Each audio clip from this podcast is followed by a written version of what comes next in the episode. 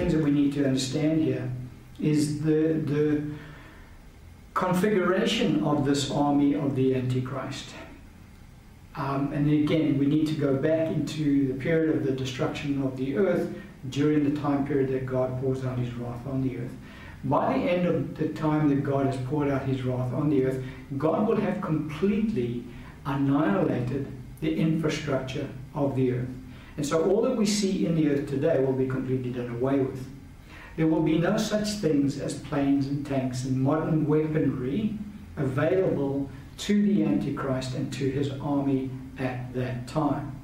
All that will be available to them are horses, shields, swords, that type of uh, equipment will be available to them. And so we see an army waiting on horseback for our Lord Jesus Christ when he does return to the earth. And so we just need to get our minds around the fact that the battle and the preparation, the army waiting for the Lord will be pretty much an army going back dating to the time when our Lord was actually on the earth for the first time. Think about the Roman army that existed at that time. They had horses and shields and spears um, and swords and that type of equipment. That is the type of equipment that will be available to this army at that time. Not going to be uh, a modern warfare that we understand that takes place in the earth today. Now, that army will be vast, as we've already mentioned, but there will be another component to that army as well, and that will be Satan and all of his angels. They will also be present at that battle. Now we know that Satan um, does control one third of the angelic realm. One third of the angels fall within Satan's domain. Revelation 12:4 uh, reveals that to us. But even though we know that Satan's um, angelic uh, army consists of one third of all of the angels, we don't know what size that is. We don't know how big that army is because we do not know how many angels there are. The Bible talks about billions and billions and billions of angels. It just doesn't give us a, a finite number. Um, and so this army will be vast, looking at six to seven hundred million um, men uh, forming part of the army of the Antichrist, and then you've got uh, all of the angelic uh, beings that are with Satan and his component to that army. So that's the reception awaiting our Lord when he does return to the earth. And so, what about our, the, the, the army of our Lord Jesus Christ? Because now we're looking at two armies that will oppose each other on that day.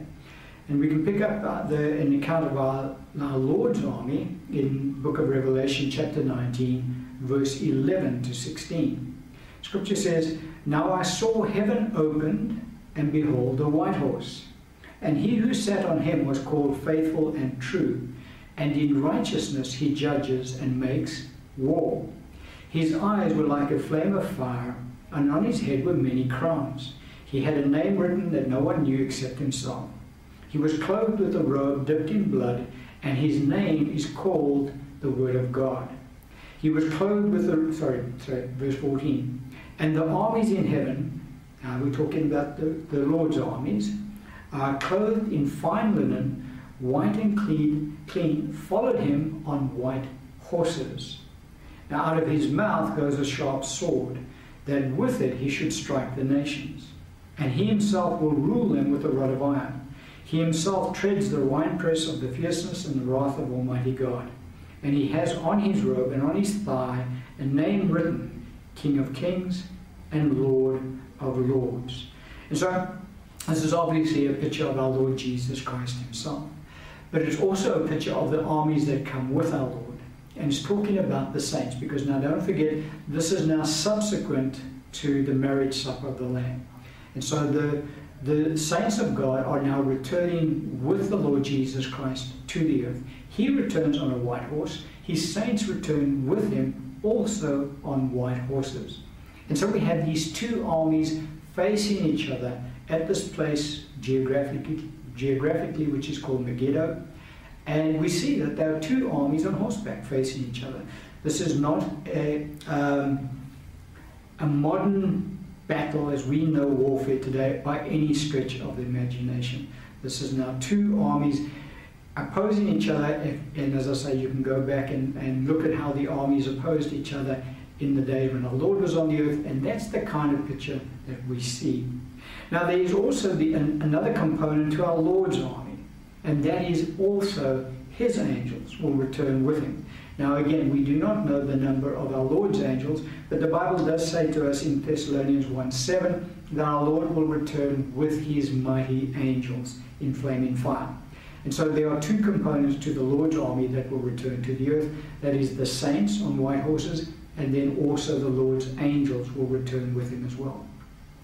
And um, this, the Lord's angels will obviously deal with Satan and his angels at this battle.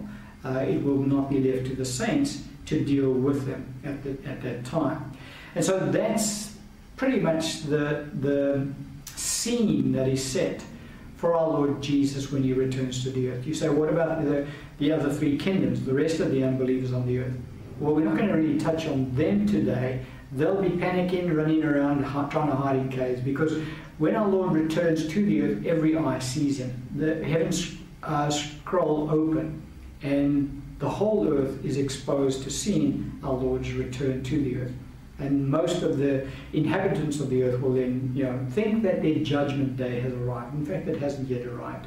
Um, but what will happen is that Satan and his angels and the Antichrist and his army will be waiting at this place called Megiddo. And so let's have a look at the account of our Lord actually now returning to the earth physically. Because don't forget, we said our Lord returns to the earth almost like in two stages. He comes to that air, the realm called the air, we discussed it, and now he comes back to the earth. And we pick up the account of our Lord feet, our Lord's feet touching the earth on this account. Zechariah chapter 14, verse 3 to 7. The scripture says, Then the Lord will go forth and fight against those nations, as he fights in the day of battle and in that day his feet will stand on the Mount of Olives. So that's where our Lord will physically come back to the earth. That's where our Lord ascended from in the book of Acts and Luke's Gospel. When he ascended into the clouds and the disciples were watching, the two angels said, Men of Galilee, why do you uh, stare into heaven, gazing after our Lord? I'm paraphrasing. The same Jesus will return in the like manner as you saw him go. And so he comes back to exactly that same point that he left the earth from, which is the Mount of Olives. Um, scripture says, which faces Jerusalem on the east. So this Mount of Olives is just outside of Jerusalem. And the Mount of Olives shall be split in two from east to west, making a very large valley. And so there will be this earthquake that will occur when our Lord returns to the earth. Half of the mountain shall move toward the north, and half of it toward the south. Then you shall flee through my mountain uh, valley, through my mountain valley, for the mountain valley shall reach to Azal.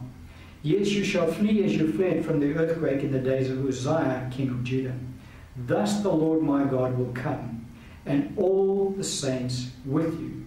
It shall come to pass in that day that there shall be no light, the lights will diminish, it shall be one day which is known to the Lord, neither day nor night. But at evening time it shall happen that there will be light. And so our Lord Jesus Christ will come to this, the physical uh, geographic location of the Mount of Olives. He will stand there. When he does, this earthquake will occur, and the mountain will be split into two, and this great valley will be opened up before the Lord. Now, his saints will be with him at that time, and the, the angels of God will be with him at that time um, on their white horses. Now, uh, the Antichrist would, by that time, because if you understand the Bible prophecy, the Antichrist will reign over the earth from the city of Jerusalem, from the temple in that city, which is yet to be rebuilt. But what will happen is when our Lord is returning to the earth, at that time the Antichrist and his army will then vacate the city of Jerusalem. They will leave. And they will move to this place called Megiddo. Now, that location is roughly 100 kilometers north of the city of Jerusalem, if you look at it on a map today. And so, when our Lord Jesus Christ returns to the earth, he will then take his army to this place called Megiddo, where the Antichrist, or Satan and his angels, and the Antichrist and his army are waiting for our Lord Jesus. Our Lord will then take his army to that geographic location, and that's where this battle of Armageddon will then take place. But now, something we also just need to understand is that when our Lord Jesus Christ returns to the earth, it is only with the saints that he will return. You say, well, what does that mean? Well, I'll just allude to it now. None of the children who have died from the time of Adam until the end of the age will return with our Lord at that time. They're not part of the bride of Christ. And so they're not, they don't partake in the first resurrection. As I said, the saints are the only ones who partake of the first resurrection. Um, and so all of the children will remain in heaven during our Lord's millennial reign. Their time comes at the end of our Lord's reign. So the point that I just wanted to raise here, it is only the church, the Lord's saints, who will return with him on that day. Now, that number of saints is estimated to be between two and three hundred million saints. Um, could be more, could be less. I doubt whether it'll be less. Could be more, but how much more I don't know. But it's estimated it's between two and three hundred million. That's the size of the church. That's the bride of Christ. Two to three hundred million saints. They will return with our Lord on the earth at that time. Now, we get to the Battle of Armageddon. And we can pick up that account in Zechariah chapter 14, verse 12 to 15. Scripture says, And this shall be the plague with which the Lord will strike all the people who fought against Jerusalem. If you understand Bible prophecy, it is the Antichrist's uh, uh, kingdom that will invade Jer- uh, Israel and Jerusalem in the last days, and uh, our Lord is now taking vengeance on them. Their flesh shall dissolve while they stand on their feet, and their eyes shall dissolve in their sockets, and their tongues shall dissolve in their mouths. It shall come to pass in that day that a great panic from the Lord will be among them Everyone will seize the hand of his neighbor and raise his hand against his neighbor's hand. Judah also will fight at Jerusalem, and the wealth of the surrounding nations shall be gathered together gold, silver, and apparel in great abundance. Such also shall be the plague on the horse and the mule, on the camel and the donkey, and on all the cattle that will be in those camps.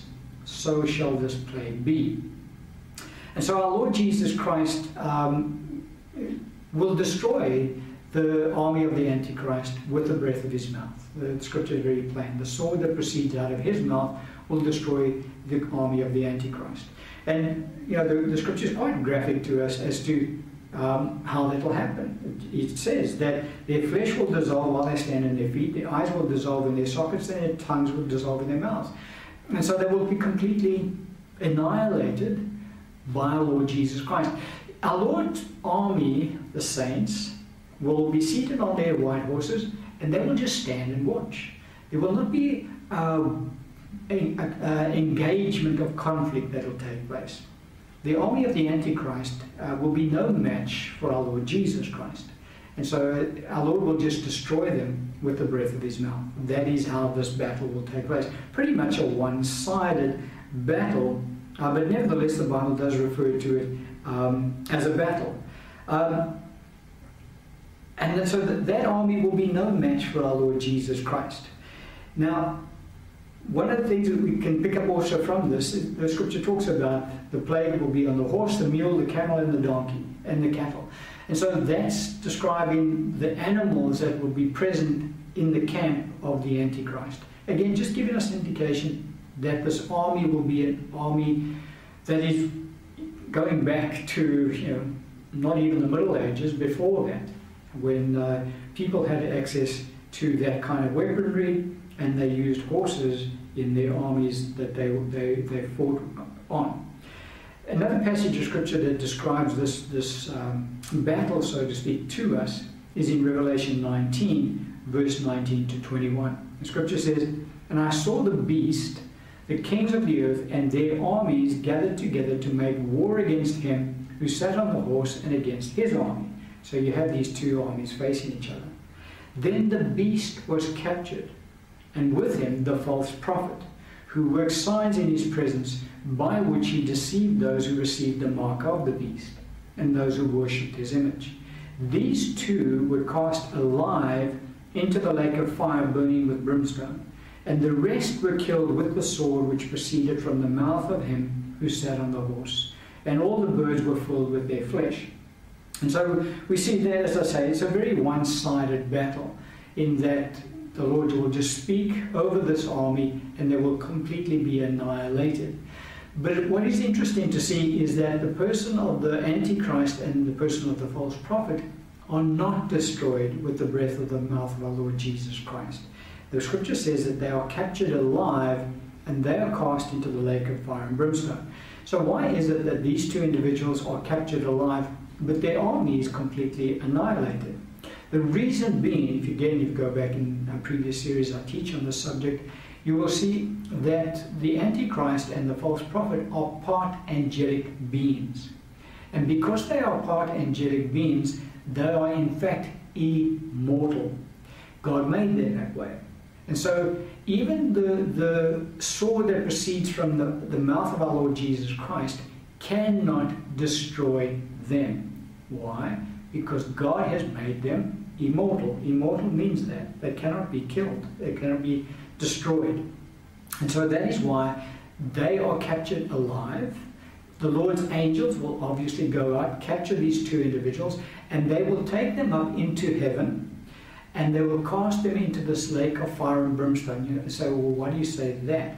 Well, when we look at the account in Scripture and we look at God's new heaven and His new earth that He creates, we see in Scripture that the lake of fire and brimstone is located just outside the city walls of the heavenly Jerusalem. And so that's where these two individuals will be taken and they will be cast into that lake of fire and brimstone. They are the first two individuals that will be cast into this lake and they will be there for all eternity. Um, and so that's how God deals with uh, the army of the Antichrist, our Lord Jesus.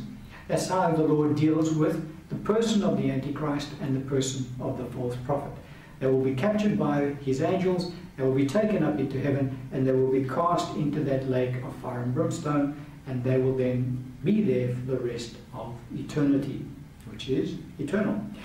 Now, as for Satan and his angels, what will happen to them is that the Lord's angels will then capture them, and they will be bound and cast into the bottomless pit for a thousand years. They do not come out. Um, of that bottomless pit until our Lord's reign is completed in the earth. And we pick that account up in Revelation chapter 20, verse 1 to 3. The scripture says, Then I saw an angel coming down from heaven, having a key to the bottomless pit and a great chain in his hand. He laid hold of the dragon, that serpent of old, who is the devil and Satan, and bound him for a thousand years. And he cast him into the bottomless pit and shut him up and set a seal on him, so that he should deceive the nations no more till the thousand years were finished. And so Satan and his angels will be bound by God's angels, and they will be cast into the bottomless pit. Bottomless pit. So whereas the Antichrist and the false prophet are taken up and cast into the lake of fire and brimstone, because that lake is in fact has been prepared for Satan and his angels. But at this time, God does not cast them in there. God cast them into the bottomless pit, which is hell, Hades, Sheol. It has all these different names given to it. And you can again, you can read the account in Scripture, in the Psalms and in, uh, in um, Ezekiel, I think Isaiah. Um, it gives an account of Satan being cast into the, uh, the bottomless pit. And so Satan and his angels will be bound there for the duration of our Lord's reign on the earth. And so no more will the earth be exposed to demonic spirits in the earth during our Lord's reign on the earth.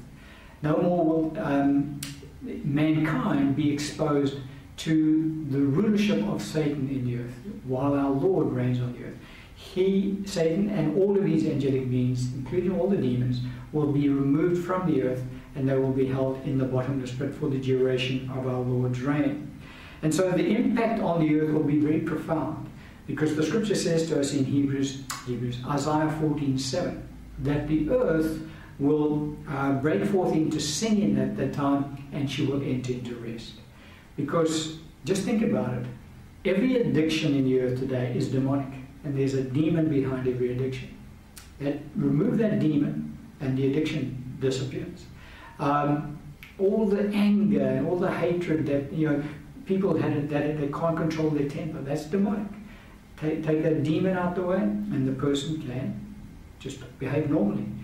Think about the madman at Gadara. He was completely um, powerless to do anything normally because these demons were just driving him. Take the demons away, and he's restored to his right mind, and he can now just behave normally. And so that will happen in the earth. During our Lord's millennial reign, Satan and all of his influence is removed from the earth, and mankind can behave normally. Now, doesn't mean that mankind will now become righteous and walk in love and joy and peace. Not at all. They will still be carnal in nature. They will still be, have a carnal mindset, which is enmity against God. The Bible is very plain about this. And so they will still resent the reign of Christ over them. But they will not have this other influence. Uh, think about wars and strife. The, the, the, angel of war will be removed from the earth. And so no more wars will take place in the earth. And so it will have a great impact on the earth, removing Satan from the earth. But nevertheless, mankind as such will still be unregenerate in nature. But getting back to the Battle of Armageddon, once this battle is ended, um, something will take place. And let's just read the account for us in Revelation 19, verse 17 and 18. The scripture says, Then I saw an angel standing in the sun, and he cried with a loud voice, saying to all the birds that fly in the midst of heaven, Come and gather together for the supper of the great God, that you may eat the flesh of kings, the flesh of captains, the flesh of mighty men, the flesh of horses and those who sit on them and the flesh of all people, free and slave, both small and great. And so, at the end of that battle, there will be a huge amount of corpses lying around on that battlefield. And we said, we've estimated that that army will be in size, because uh, don't forget Satan's angelic army had been removed, but all the dead corpses left behind will be roughly about 600 million, maybe more. That's a lot of dead bodies lying out there. And even though all of the, the beasts of the field and the birds of the air, the birds of prey, will descend upon that army and eat themselves to the full, nevertheless, there will still be corpses lying there. And each one of those corpses will have to be buried, because this is now at the outset of our Lord's reign in the earth. And that location, as we said, is roughly 100 kilometers just north of the city of Jerusalem. So all of those bodies will have to be buried. Now, the army of the of Gog at the end of our Lord's reign. We're not going to touch on that today. But the book of Ezekiel 39:12 tells us now that army is substantially larger than the army of the Antichrist, which our Lord deals with when he comes to the earth. But the Bible tells us that when that army is destroyed by God, it takes the saints seven months to, to bury all of those individuals. So it'll take several months for the saints to bury the army of the Antichrist, but that will have to be done because those corpses, even though their flesh will dissolve, they've still got all the skeletons lying around. Those skeletons will have to be buried. So that's one of the aftermaths that will take place as a result of that battle taking place at the outset of our Lord's reign in the earth. But there is something else that takes place as well. And we did pick it up quote the scripture again in Zechariah 14 14. The scripture says, Judah also will fight at Jerusalem, and the wealth of all the surrounding nations shall be gathered together gold, silver, and apparel in great abundance. And so, the reason that the scripture talks around this aspect is that because the army of the Antichrist will be drawn from the kingdom of the Antichrist. And if you understand biblical prophecy, the kingdom of the Antichrist is located geographically in what is known as the Middle East. And so all of those nations, the surrounding nations, reaching out into Iran, Afghanistan, Pakistan, Turkey, down into the Arabian Peninsula, that whole area will be part of the kingdom of the Antichrist. Now that will the, the nation, those nations are the ones that will make up the army of the Antichrist. Now all of them would have been destroyed. What that will leave is pretty much a vacuum in the Middle East. And all of this wealth that Satan and his realm, the Antichrist and his realm, have accumulated during that time will be now available to the Lord's saints. Because now don't forget, we say that, it, well, we know from Scripture that it is only the Lord's saints that will return with him when he comes to reign on the earth, no one else. But that population, that heavenly population of the, of the saints of God, is between 2 and 300 million, no less than 200 million, must probably more than 300. But let's say roughly 250, 300 million. That is a huge population. Now, a lot of people think erroneously that when our Lord returns, well, now the saints will live where Israel is today. Even if we were to look at geographically Israel being the size that it was under the reign of David, King David, and Solomon, because that's the, the, the full extent that Israel extended to under those reigns. And that is, in fact, the, the, the borders that God has spoken about for Israel. If we were to put 300 million people into that location, the people will be standing on each other's shoulders. There's no place for them. And so, very clearly, the saints of God will inhabit the whole geographic area of the Middle East.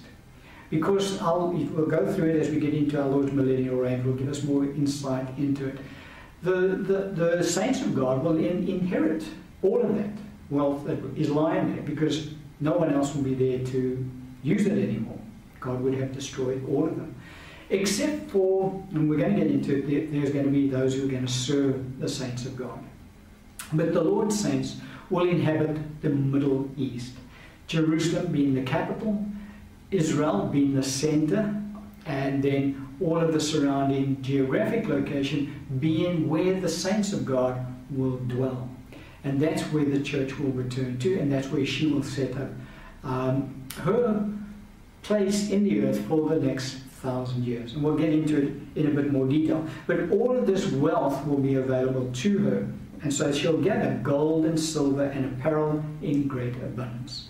Because all of the wealth of the kingdom of the Antichrist will be then made available to the church. And so she will have more than she needs for that which she will require going into her millennial reign with her Lord Jesus Christ. And so that's the opening scene of our Lord coming back to the earth for his millennial reign. In the next uh, teaching, we want to actually have a look at the inhabitants on the earth during our Lord's millennial reign. We'll have a look at that in detail, but we're going to end the teaching on that Amen.